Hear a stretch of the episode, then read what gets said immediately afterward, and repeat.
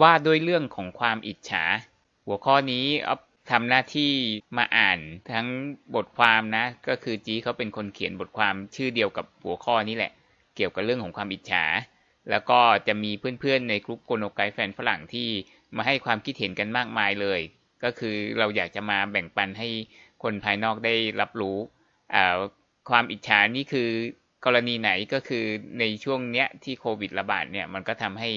พวกเราที่ได้เคยไปเที่ยวกัน หรือว่าคนที่เคยได้ไปเยี่ยมเยียนคนที่อยู่ต่างประเทศ หรือแม้กระทั่งคนที่อยู่ต่างประเทศจะเข้ามาเยี่ยมเราเนี่ยก็คือมันเป็นไปได้ยากหรือบางคนก็ยังเป็นไปไม่ได้เลยด้วยซ้ำที่จะไปใช่ไหมแล้วก็พอยุโรปบางประเทศเขาเปิดขึ้นมาแล้วเนี่ยให้ขอวีซ่าได้ก็จะมีบางคนที่สามารถขอวีซ่าแล้วก็วีซ่าผ่านได้เดินทางแล้วอะไรอย่างเงี้ยนะออฟก็คิดว่าถึงแม้ว่าในกลุ่มของเราเนี่ยจะเป็นกลุ่มที่ แบ่งปันเอื้อเฟื้อเผื่อแผ่ มีการยินดีกับคนอื่น แต่ก็แน่นอนคนที่ยังไปไม่ได้ คือประเทศยังไม่เปิดหรือว่าเออเปิดแต่ขอวีซ่าไม่ได้หรืออะไรเงี้ยก็ต้องอิจฉาคนที่ตอนนี้ได้ไปแล้ว เพราะว่าบางคนก็ได้ไปไม่ยากเลย เพราะว่าประเทศของเขานี่ไม่ได้มีปัญหาอะไรเลยอะไรเงี้ยนะเออก็บางคนอาจจะวีซ่าขอไปแล้วแล้วก็ไม่ผ่านด้วยซ้ำคือมันก็หลายเคสมากเลย ก็เชื่อว่าจะต้องมีคนอิจฉาคนที่ได้ไปแล้วแน่ ๆเลย ก็อยากจะให้รู้ว่า บอกคนที่กำลังอิจฉาคนอื่น หรือคนที่กำลังเศร้าส้อยก็ไม่ได้อิจฉาหรอกแต่เศร้าเมื่อไหร่จะเปิดอะไรอย่างเงี้ยนะก็คือเพราะว่าคนพูดเนี่ยก็กำลังอิจฉาอยู่เหมือนกัน แต่ว่าสามารถควบคุมได้ เพราะว่าของเราเนี่ยคงอีกนานมากแหละ เพราะประเทศที่เราคิดจะไปเนี่ยวางแผนหาข้อมูลอะไรกันมาตั้งแต่ปลายปีที่แล้วเนี่ยนะดันบอกว่าจะเปิดตอนกุมภาปีหน้าโอ้จะบ้าตายแต่ไม่เป็นไรก็คือตอนนี้เราก็กำลังพยายามทำตัวให้เป็นประโยชน์กับผู้อื่นอยู่ อ่าโอเคเกินมาเยอะก็คือว่าจะขอเริ่มต้นจากการอ่านบทความที่จีเขาเขียนขึ้นมาก่อนนะ ซึ่งดีมากๆเลย ก็เรียกว่าความอิจฉาเนี่ยเป็นสัญชาตญาณของมนุษย์นะ คือมันเป็นเรื่องปกติอะมันเกิดขึ้นกับทุกคน มันเกิดขึ้นโดยที่เรารู้ตัวบ้าง ไม่รู้ตัวบ้าง ยอมรับเถอะมันเป็นทุกคน ความอิจฉาเนี่ยมันเป็นเรื่องที่มนุษย์อะมันไม่มีไม่ได้อะมันเป็นเรื่องที่มันจะแวบขึ้นมา คือต่อให้เป็นพระอรหันต์เนี่ยก็น่าจะมีความอิจฉาอยู่เหมือนกันนะ เคยถามผู้รู้มาแล้วเขาบอกว่าพระอรหันต์ก็เป็น คือมีความอิจฉาเกิดขึ้นมา แต่ว่ามันเหมือนไฟกระพริบเลย แทบจะไม่รู้ตัวเลย คือแบบว่าอิจฉามาแวบแล้วก็สามารถดับไปได้อย่างรวดเร็ว แต่ว่าเราเนี่ยเป็นใครอะ เราไม่ได้เป็นพระอรหันต์นี่นะเราจะไม่มีได้ไงเรื่องของความอิจฉาใช่ไหมสำคัญที่ว่าเราสามารถดับมันได้เร็วแค่ไหน แล้วก็สามารถแปลงความอิจฉาเนี่ยมาให้เกิดประโยชน์กับตัวเองได้ยังไงบ้าง ให้จำไว้ว่าทุกคนมีปัญหา ทุกคนมีขี้ในหัวหมดความอิจฉานี้ก็เป็นขี้อย่างหนึ่งที่อยู่ในหัวของเรา ต่อให้ภายนอก พวกเขาจะดูหน่าอิจฉายังไงก็ตาม แต่เชื่อเถอะเขาก็มีปัญหาก็ใช่แม้กระทั่งคนที่ได้ไปแล้วตอนนี้ก็เจอปัญหา ไปก็ยากไปถึงตอมอก็อาจจะมีปัญหา ขากลับก็นะต้องจองเครื่องบินล่วงหน้าเป็นเดือน ถ้าอยากจะรีบกลับจะได้หรือเปล่าไม่รู้ตอนนี้มีหลายคนที่อยู่ที่นั่นแล้วเนี่ย คือไปตั้งนานแล้วแหละ ก็บ่นว่าเอออยากคิดถึงบ้านอยากกลับบ้านหรือว่าเออคนที่บ้านมีปัญหาจะกลับมาก็ไม่ได้อะไรอย่างเงี้ยเออก็ยังมีปัญหาอีกใช่ไหมอ่าไม่มีใครหนักกว่าใครหรอก แต่ปัญหามันเป็นคนละเรื่องเท่านั้นเอง และความสตรองที่คนคนนั้นจะรับมันได้มากแค่ไหน ถ้าสตรองมากปัญหาระดับสิบเขาก็ยิ้มได้ แต่ถ้าสตรองน้อยปัญหาระดับหนึ่งก็ล้มได้แล้ว นี่แหละเอาว่าระดับความสุขเนี่ยมันก็ขึ้นอยู่กับ ความสตรองของเราด้วย ก็คือความสุขมันก็แปลว่า เราสามารถรับมือกับความอิจฉาได้ ก็คือดับไปได้อย่างรวดเร็ว คืออิจฉาปุ๊บดับได้เลย เราก็สามารถมีความสุขได้จีอยากจะเขียนเรื่องความอิจฉา เพราะช่วงนี้มีคนน่าอิจฉามากมาย เดี๋ยวคนนั้นก็ได้วีซ่าแล้ว คนนี้ก็จะเดินทางแล้ว เหลือแต่ทีมเยอรมันทีมอิตาลีและคนที่ประเทศยังไม่เปิดอะ ก็หลายอยู่เหมือนกันนะ ถึงจะมาแสดงความยินดีก็อาจจะยินดีด้วยมือสั่น มือสั่นพิมพ์ไปก็เออเมื่อไหร่ของฉันจะได้อะไรเงี้ยคิดว่าน่าจะมีคนร้อนใจอยู่และมีความอิจฉาลึกๆทำไมจี้ถึงให้ความสำคัญเรื่องนี้ เพราะพอเรารู้สึกอิจฉาซึ่งไม่ใช่เรื่องผิด เราควบคุมมันได้ในทันทีไม่ได้หรอก มันจะทำให้ตัวเราไม่มีความสุข ทั้งที่จริง ๆ แล้วก็มีความสุขกับสิ่งที่เรามีได้ แค่มันมืดมองไม่เห็น พอเราไม่มีความสุขเราก็จะเข้าสู่ด้านมืด ไม่มีสติ แล้วก็ซึมเศร้า บางทีอาจจะแผ่รังสีให้กับคนรอบข้างอีก รวมถึงแฟนด้วยแม้จะอยู่ไกลกัน แต่เวลาคุยวิดีโอคอลก็รับรู้ได้ สถานการณ์อาจเลวร้ายปีกเพราะเราอาจจะไม่มีความสุข วิธีที่จีใช้ก็คือยิ่งให้ยิ่งทำประโยชน์ ในแบบที่ไม่เดือดร้อนตัวเองนะทำในสิ่งที่ชอบถนัดและก็สนุก ไม่ใช่การเบี่ยงเบนความสนใจนะ เพราะถ้าแบบนั้นมันก็แค่ยาแก้ปวดหมดฤทธิ์เดี๋ยวก็ปวดอีก เช่น ถ้าเราไปดู TikTok ก็คลายเครียดดี แต่พอเห็นสิ่งที่ทำให้เราอิจฉาอีก มันก็จะกลับมาอีก แต่ถ้าเราทำประโยชน์ให้คนอื่น และต้องเป็นสิ่งที่เราชอบถนัดและสนุกด้วยนะ เราจะเกิดความภูมิใจและความสุข สารแห่งความสุขเนี่ย มันจะไปละลายความอิจฉาด้านมืดได้ ก็จริงนะ เพราะว่าสมองของเราเนี่ยมันเขาเรียกว่ามันมีฮอร์โมนตัวที่ทำให้เกิดความสุข คือความสุขมันมีความสุขแบบแค่ชั่วบูบเหมือนซื้อของซื้อเสื้อผ้า ซื้ออะไรแบบอันนั้นนะความสุขชั่ววูบแต่ความสุขที่ระยะยาวคือทำประโยชน์ให้กับคนอื่น ดูแลคนที่เรารัก อันนั้นน่ะคือความสุขถาวร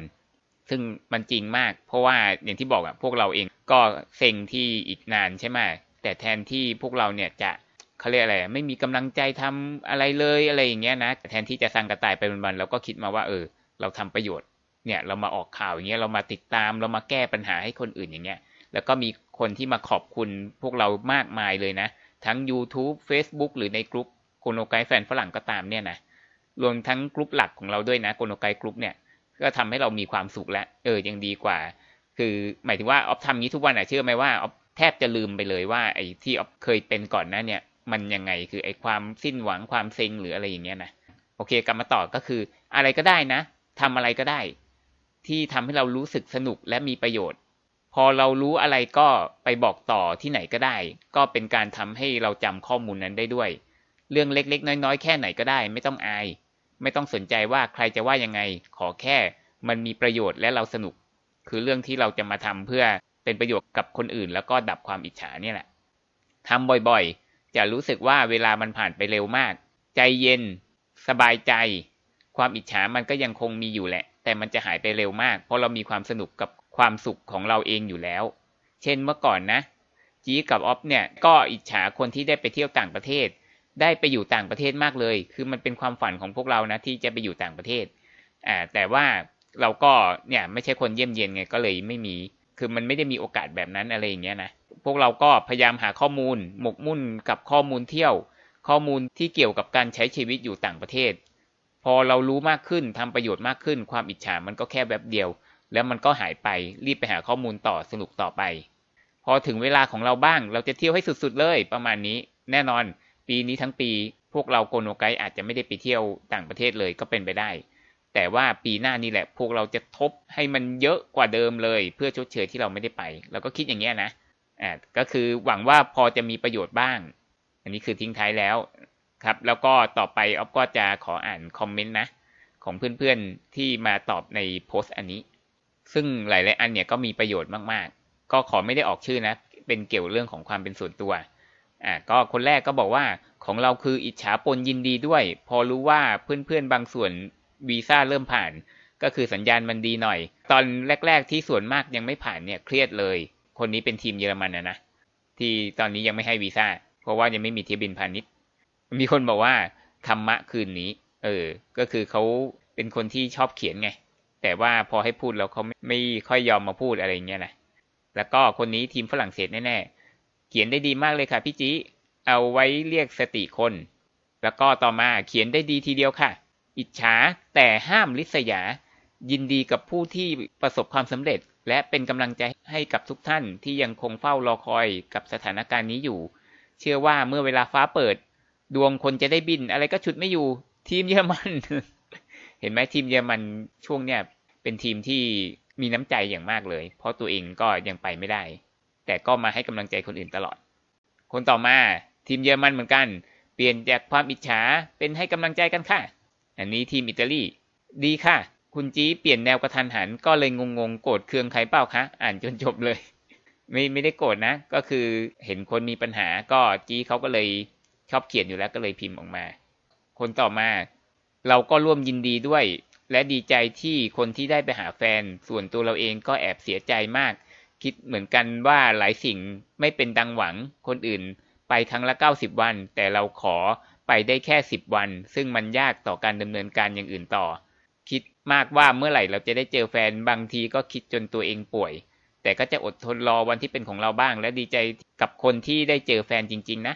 อืม ก็ดูคนนี้เป็นตัวอย่างนะ คนที่ไม่มีโอกาสได้ไปนานๆเขาก็มี แต่ออฟเชื่อว่าหลังจากผ่านช่วงนี้ไปเนี่ย ต้องมีอะไรดีๆ เกิดขึ้นมาเยอะแยะแน่นอน แล้วก็คนนี้ทีมนอร์เวย์แน่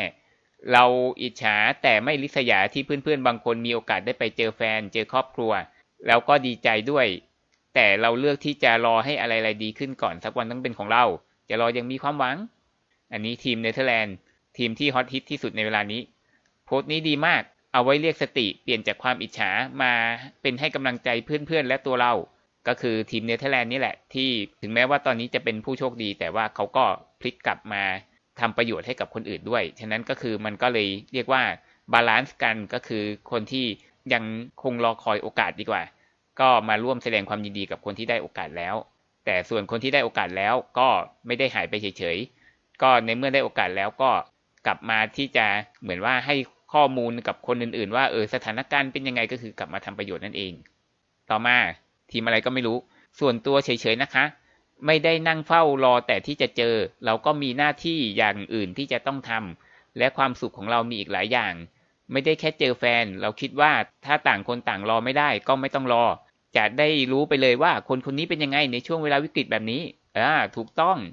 เวลาคับขันเราถ้าเป็นคู่กันเนี่ยก็คือจะต้องคอยให้กำลังใจซึ่งกันและกัน ก็คิดซะว่าถ้าไม่เจออันนี้นี่เอาพูดเอง ถ้าไม่เจอวิกฤตในครั้งนี้ก็ต้องเจอครั้งอื่น และครั้งอื่นมันอาจจะหนักหนากว่าก็ได้ อาจจะเป็นหนี้สินก็ได้ หรืออาจจะเป็นการเจ็บป่วยร้ายแรง ซึ่งมันหนักหนากว่าโควิดหมายถึงว่าเจ็บป่วยอื่นๆนะไม่ใช่เจ็บป่วยด้วยโควิดนะอ่างั้นกลับมาต่อ ถ้าเขาจะอยู่กับเราต่อไปในอนาคต เรื่องแค่นี้ถ้าไม่มั่นคง ก็ถือว่าเป็นโชคดีของเราค่ะ ที่จะได้รู้ก่อน ช่วงเวลานี้เราก็ได้เที่ยวกับเพื่อนๆครอบครัวและทำงานเต็มที่ก็มีความสุขดี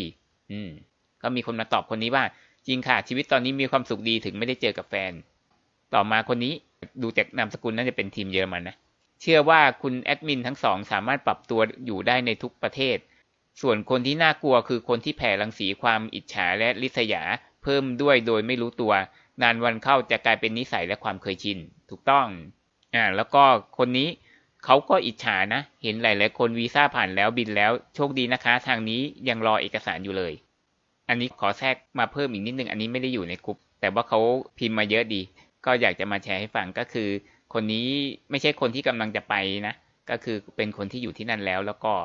กำลังรอที่จะกลับมา ก็มาเป็นอีกมุมหนึ่งบ้าง เผื่อคนที่กำลังจะไปก็อาจจะได้รู้ เขาบอกว่าตอนเนี้ยเครียดที่กลับไทยไม่ได้นะคะ จะกลับไปตรวจสุขภาพ คิดถึงบ้านด้วยค่ะ ปกติถ้าต้องไปตรวจสุขภาพ หรือคิดถึงบ้านก็จะซื้อตั๋วเดินทางได้ทันที โอ้ ไม่ใช่แค่ไปเยี่ยมนะเนี่ยแบบนี้น่าจะอยู่ที่นั่นแล้วนะ คืออันนี้ไม่ได้อ่านทั้งหมดนะ แต่ตอนนี้ทำแบบนั้นไม่ได้ ก็เศร้าใจทานยาประจำจากหมอที่ไทย เพราะบางทียาบางตัวที่ต่างประเทศแรงเกินไป บางทีเวลาคนเราเครียดก็เหมือนเส้นผมบางภูเขา ยังไม่เคยเครียดอะไรมากอย่างนี้มาก่อนเลยค่ะ และไม่เคยคิดเหมือนกันค่ะว่าต้องปรึกษากับเจ้าหน้าที่บำบัดความเครียด แต่ก็เป็นประสบการณ์ ในภาวะตอนนี้อาจจะเพราะว่าความเคยชินปกติเป็นครูคอยแก้ปัญหาให้กับลูกศิษย์พอตอนนี้มีปัญหาเรื่องนี้ก็คิดวนไปจนเจ้าหน้าที่บำบัดความเครียดบอกว่า สิ่งนี้มันแก้ไม่ได้ มันอยู่เหนือการควบคุม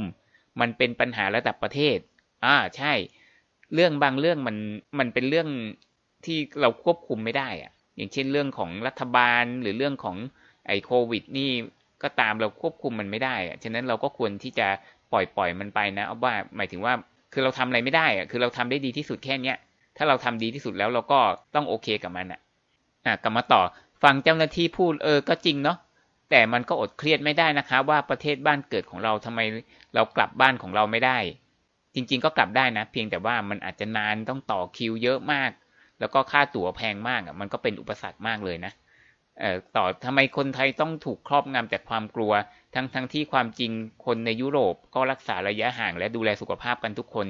อยากให้ประเทศไทยเปิด และเราคิดว่าโลกนี้มันเป็นส่วนหนึ่งของโลกใบนี้ไปแล้ว แต่เราต้องเรียนรู้ที่จะอยู่กับมันอ่าถ้าพูดถึงเรื่องความเครียดนะ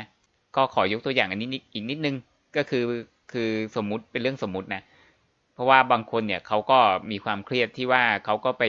อาจจะไปเห็นหรือไปอยู่ร่วมกับอะไรที่คือไม่มีใครผิด ไม่ว่าจะเป็นฝ่ายไหน แต่ว่ามันเป็นเรื่องของความคิดที่ไม่ตรงกัน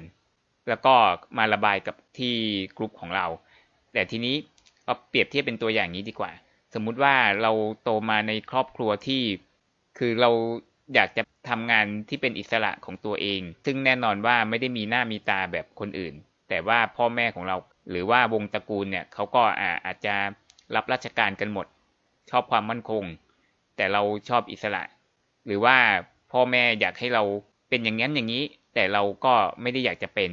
มันก็สร้างความอึดอัดว่าเราทำในสิ่งที่มันสวนทางกับคนอื่นเขา แล้วก็คนที่ทำตามที่บ้านอยากให้เป็น เขาก็จะ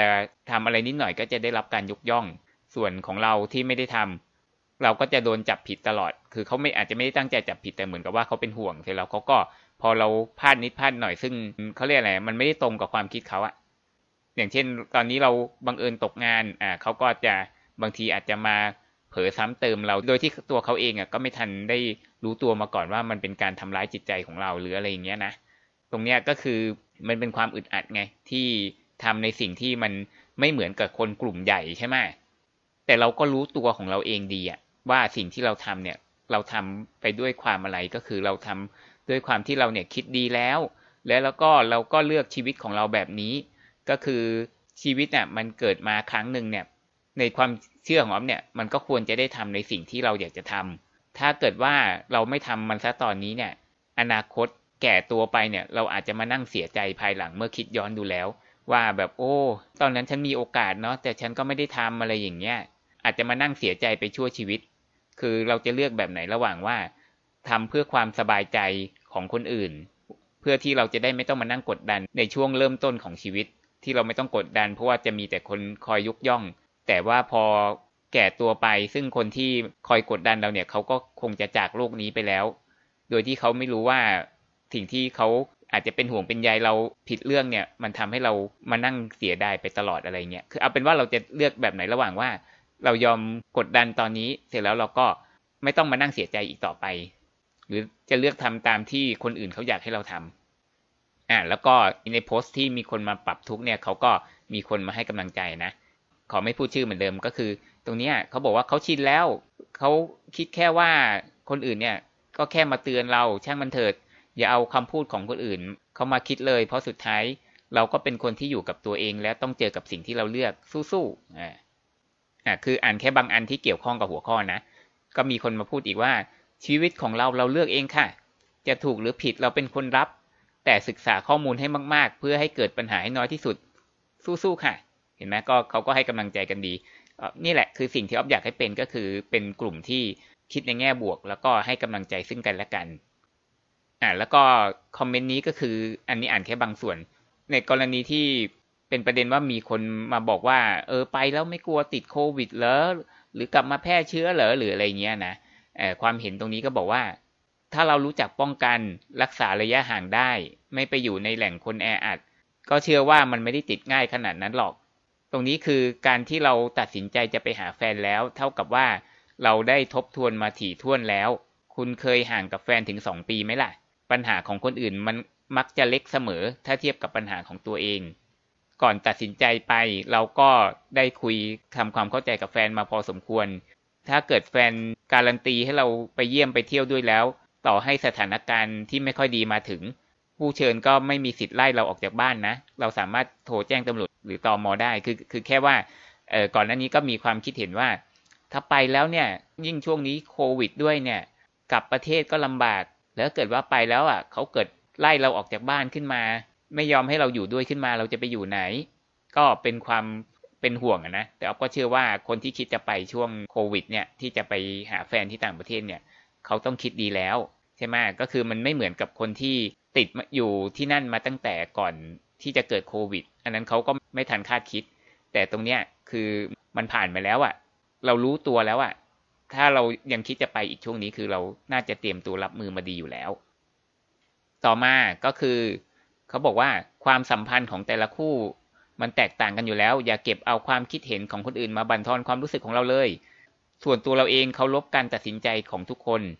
ชีวิตของเราแสนสั้นนัก จงทำในสิ่งที่เรามีความสุข และไม่เดือดร้อนคนอื่น อะไรที่มาบั่นทอนจิตใจ อย่าเก็บมาใส่ใจค่ะ เป็นกำลังใจให้นะคะ ต่อมาเจอความคิดเห็นอะไรที่ไม่ดีก็เลื่อนผ่านไป อย่าไปอ่านมาก เรามีวิถีชีวิตของเรา อย่าไปอ่านให้เสียเซลล์คนต่อมาสิ่งที่เราคิดเราทำ ถ้าไม่ทำให้คนอื่นเดือดร้อนก็ทำไปชีวิตแต่ละคนไม่เหมือนกันจงใช้ชีวิตในแบบของเรา จีก็มาพูดในนี้ว่า คิดซะว่าเหมือนเผลอไปกินส้มตำแล้วท้องเสียก็แค่ระบายออกก็หายละ หมายถึงว่าความรู้สึกของความอึดอัดกับทัศนคติหลายๆอย่างที่ไม่ตรงกันเนี่ยนะต่อมาทุกคนในกลุ่มนี้ เราคิดว่าไม่มีใครเป็นเด็กอายุน้อย ต่างคนต่างผ่านประสบการณ์ชีวิตมา รับผิดชอบตัวเองและครอบครัว การจะทำอะไรก็ต้องผ่านการกันกรอง คิดจนมั่นใจและแน่นอน พร้อมที่จะรับผลที่ตามมา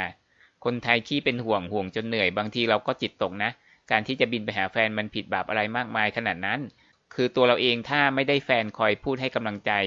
ไม่ได้เพื่อนๆในกลุ่มนี้คอยช่วยเหลือ ก็คงกลัวและหยุดตัวเองไว้กับที่ ชีวิตไม่ต้องเดินไปไหน เมื่อก่อนเคยได้ยินว่าเป็นแฟนฝรั่งต้องสตรอง มันคืออย่างนี้นี่เอง ปิดท้ายก็คือ มีคนมาตอบ คนเมื่อกี้ว่า เราก็โดนเยอะนะ บางที เราตั้งคำถามเอาจริง ๆ ก็อยากได้คำตอบจากคนที่เขารู้เรื่อง แต่บางคนก็ก็คือเป็นเรื่องของความคิดเห็นที่ไม่ตรงกันนะนะก็เป็นว่าสุดท้ายก็คือเราก็คิดไตร่ตรองถี่ถ้วนแล้วในสิ่งที่เราทำแล้วก็เราก็จะยอมรับผลที่เกิดขึ้น เพราะสุดท้ายเงินก็เงินของเราตัวเรา อะไรจะเกิดขึ้นกับเราก็ต้องยอมรับ แต่แล้วก็ขอบคุณพวกเขานะ ความคิดเห็นที่ไม่ตรงกันเนี่ย เชื่อไหมว่าในทางตรงกันข้ามกับทำให้เราแข็งแกร่งขึ้น ก็คือขอบคุณพวกเขาที่ทำให้เราสตรองมากขึ้น เข้าใจโลกมากขึ้นและระวังตัวในการใช้คำพูด เราไม่เคยโกรธใครหรือคิดประชดใคร เพราะว่าทุกคนมีสิทธิ์ที่จะคิด แต่อย่าให้คนอื่นมาคิดเหมือนกับตัวเองมันไม่ได้ค่ะ เราควรจะเคารพการตัดสินใจของคนอื่นด้วย แคร์คนที่เขารักเรา แคร์เราและไม่ต้องไปสนใจ คนที่ไม่ได้มีส่วนได้ส่วนเสียกับชีวิตของเรา อย่าให้คิดให้ปวดหัวอะก็สรุปสุดท้ายออฟปิดท้ายเอง ในโพสต์นี้ที่ออฟก็มาตอบนิดนึงเหมือนกันก็คือออฟบอกว่าเราควรอยู่ร่วมกับคนที่มีแนวคิดเดียวกันชีวิตของเราก็จะมีความสุขมากขึ้นนะครับ คือออฟเป็นคนพิมพ์ไม่ค่อยเก่งไงขี้เกียจพิมพ์อะไรเงี้ยนะแต่ออฟถนัดพูดออฟก็เลยมาพูดแทน ก็คือว่าถ้าเกิดว่าเรารู้สึกว่าตรงไหนอะที่เราอยู่แล้วเนี่ยมันแนวคิดไม่ตรงกันใช่ไหมเขาก็ไม่ได้ผิดนะเพียงแค่ว่าแนวคิดไม่ตรงกัน แล้วถ้าเกิดอยู่ร่วมกันเป็นนานๆเนี่ยตัวเราเองนี่แหละที่จะกดดันใช่ไหมฉะนั้น เราก็ควรที่จะเป็นไปได้ควรจะหลีกเลี่ยง หรือออกห่างจากสิ่งที่แนวความคิดไม่ตรงกันก็อย่างที่บอกไม่ใช่ดีหรือไม่ดี เราควรที่ออกห่างจากสิ่งที่ทำให้เราไม่สบายใจ หลีกเลี่ยงออกมาเลย อยู่ร่วมกับสิ่งที่ทำให้เราสบายใจ หากลุ่มหรือหาข้อมูลหรืออะไรที่มันตรงกับแนวความคิดของเรา ชีวิตก็จะมีความสุข และก็ที่พวกเราสามารถทำเนื้อหาต่างๆ เหล่านี้ได้เพราะว่าเราก็ยึดถือหลักการนี้ ก็คือเราจะ ไม่ยุ่งกับสิ่งที่จะทำให้เราทุกข์ใจเลยแม้แต่นิดเดียว แล้วก็เรายึดหลักของการทำประโยชน์ให้กับคนอื่นด้วยนะครับ ฉะนั้นเราก็จะมีความสุขทุกครั้งที่มีคนมาขอบคุณพวกเรา ไม่ใช่มีความสุขที่ขอบคุณอย่างเดียวหรอกออฟได้ทำเนื้อหาปุ๊บเนี่ยออฟพูดตรงนี้จบปุ๊บออฟก็มีความสุขแล้วนะครับ ก็คือสรุปว่าเรามีสิทธิ์ที่จะมีแต่ความสุขอ่าแล้วก็มีสิทธิ์ที่จะหลีกเลี่ยงจากความทุกข์ก็คือทุกอย่างอะที่ทำให้เราไม่สบายใจเนี่ยเราสามารถหลีกเลี่ยงมันได้ เราไม่จำเป็นต้องไปอยู่ร่วมกัน เคก็ตรงนี้ถ้าเพื่อนๆมีความคิดเห็นยังไงก็คอมเมนต์กันได้ที่ใต้วิดีโอนะครับ วันนี้ขอบคุณที่รับฟังนะครับ